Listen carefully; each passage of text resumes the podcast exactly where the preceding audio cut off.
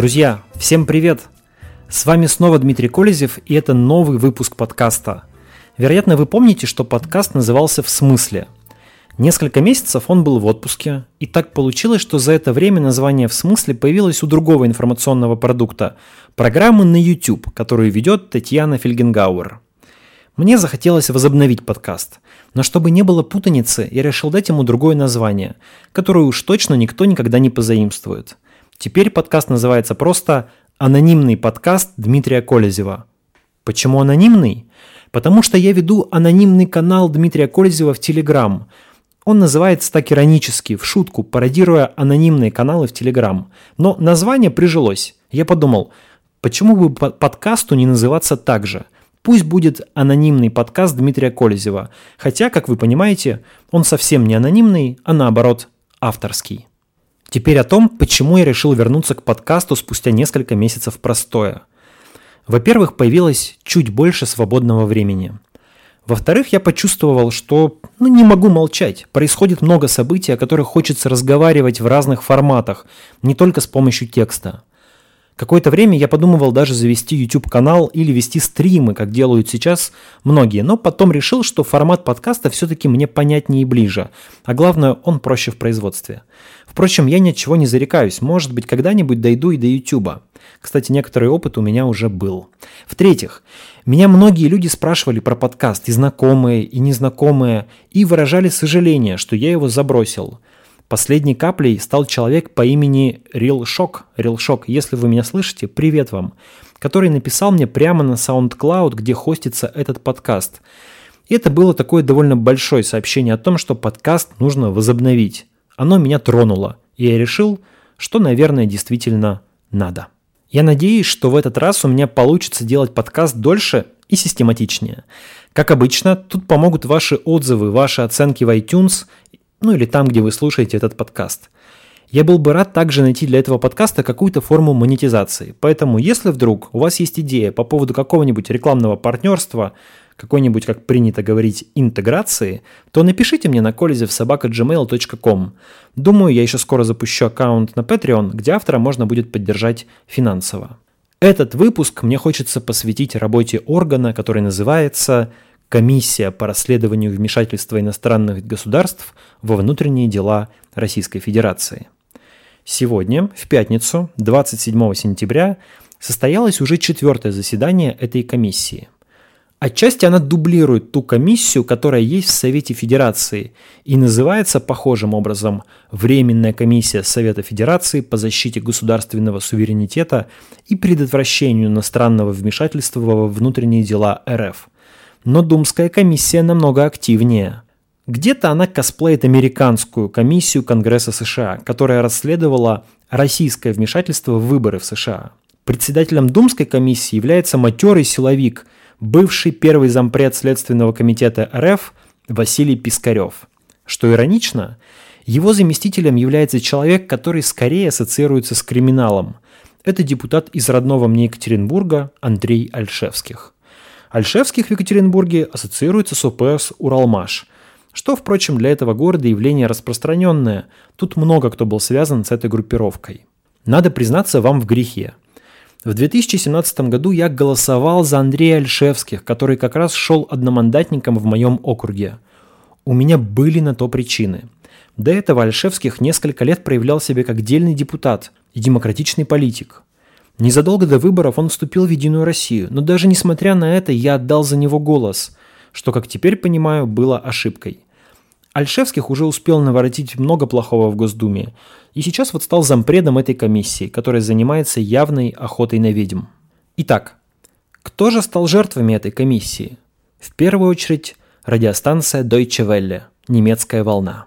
Ну, Deutsche Welle только исторически называется радиостанцией. Сейчас ее правильнее называть общим словом медиа, потому что это и сайт, и социальные сети, и вообще просто бренд. Собственно, претензии членов комиссии как раз касались прежде всего публикаций в Твиттере этого издания. 27 июля, освещая акцию протеста в центре Москвы, Deutsche Welle опубликовала твит, в котором содержался видеоролик, записанный на улице столицы. Давайте его послушаем.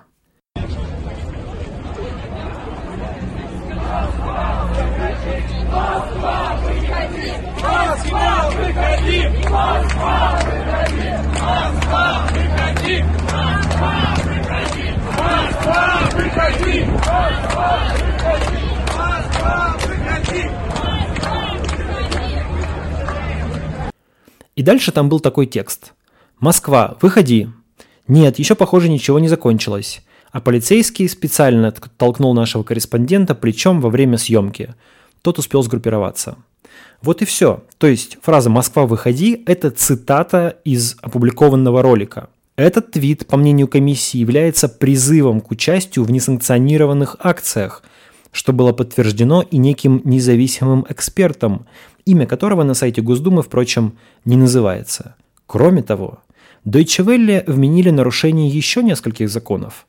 О собраниях, митингах, демонстрациях, шествиях и пикетированиях, об информации, информационных технологиях и защите информации, а также об основных гарантиях избирательных прав и права на участие в референдуме граждан РФ.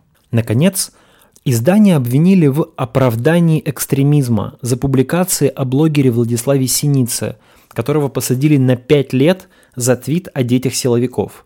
История эта очень громкая, вы наверняка ее слышали, не буду пересказывать. Но я специально посмотрел все публикации Deutsche Welle об этом деле. Их всего 6. Я не буду утомлять вас зачитыванием, но поверьте мне, там нет ничего абсолютно, что могло бы считаться оправданием экстремизма. Кроме того, Такого понятия ведь нет в российском законодательстве. В Уголовном кодексе есть оправдание терроризма, а оправдания экстремизма нет. Да и вообще, издание просто приводит позицию обвинения и позицию защиты. И все. Это абсолютно нейтральные новости.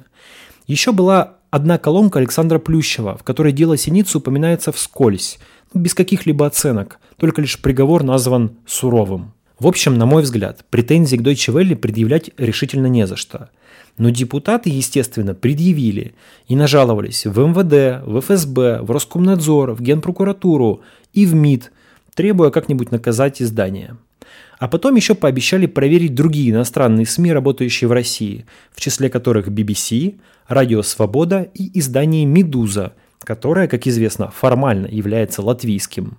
Давайте послушаем председателя комиссии Василия Пискарева.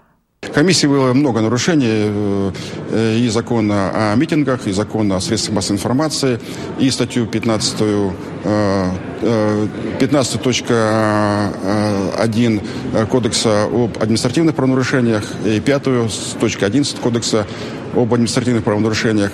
Здесь речь идет о том, что они агитировали, призывали граждан, на что они имели право участвовать э, в неразрешенных митингах, а нарушение избирательного законодательства. А также это юридическое лицо иностранное не имело права этим заниматься, законом запрещено. Но этого оказалось мало. Еще чуть позже депутат Андрей Исаев сообщил, что Госдума рассмотрит вопрос о введении штрафов до 50 миллионов рублей как для российских, так и для зарубежных СМИ, которые нарушают предвыборное законодательство. Сумма, понятно, совершенно фантастическая. Этого хватит, чтобы уничтожить практически любое российское СМИ и на долгие годы оставить в долгах его учредителей или руководителей – и угроза абсолютно реальная, потому что РКН и избиркомы считают нарушением предвыборного законодательства даже простые рассуждения о ходе выборов, сделанные в течение пяти дней до дня голосования. Это трактуется как прогноз и наказывается. Вообще требований к СМИ столько, что наказывать можно буквально за что угодно, что Роскомнадзор и делает без устали. У меня лично складывается ощущение, что на СМИ решили отыграться за провал московского дела – Дело о массовых беспорядках, которых не было, фактически развалилось. Силовики посрамлены, во многом благодаря позиции журналистов. И на журналистов теперь спускают всех собак. Вы можете сказать, что это, мол, не касается российских СМИ. Какое нам дело до какой-то там немецкой Deutsche Welle? Но дело в том, что тем или иным образом в России в последние годы были уничтожены практически все независимые медиа – а оставшиеся оказались в таком положении, что прикрыть их в любой момент не составляет особого труда. Ну, так что и воздействовать на них, конечно, легче. На этом фоне иностранные медиа, вещающие на русском языке, остаются хоть какой-то надеждой на получение альтернативной точки зрения. Курс на уничтожение этих медиа, взятый российской властью, угрожает всем потребителям средств массовой информации в России, то есть всем гражданам России – Кроме того, В этих изданиях работают российские журналисты. Туда в свое время от безысходности ушли много хороших репортеров, обозревателей. Если эти издания уничтожат, то по российской журналистике будет нанесен очередной серьезный удар. У наезда на Deutsche Welle есть одно объяснение, которое иногда звучит от представителей власти, мол, в Германии и Великобритании прессуют Russia Today, а мы в ответ прижмем немецкий аналог Russia Today Deutsche Welle.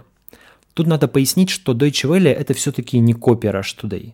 Russia Today это более-менее очевидное орудие пропаганды. Оно получает огромные деньги из российского бюджета, а его руководство подчиняется Кремлю. Deutsche Welle финансируется не из немецкого бюджета, а напрямую немецкими гражданами. Каждый месяц с них взимают специальный платеж 17,5 евро, который идет на оплату содержания немецких СМИ, например, двух общественных телеканалов.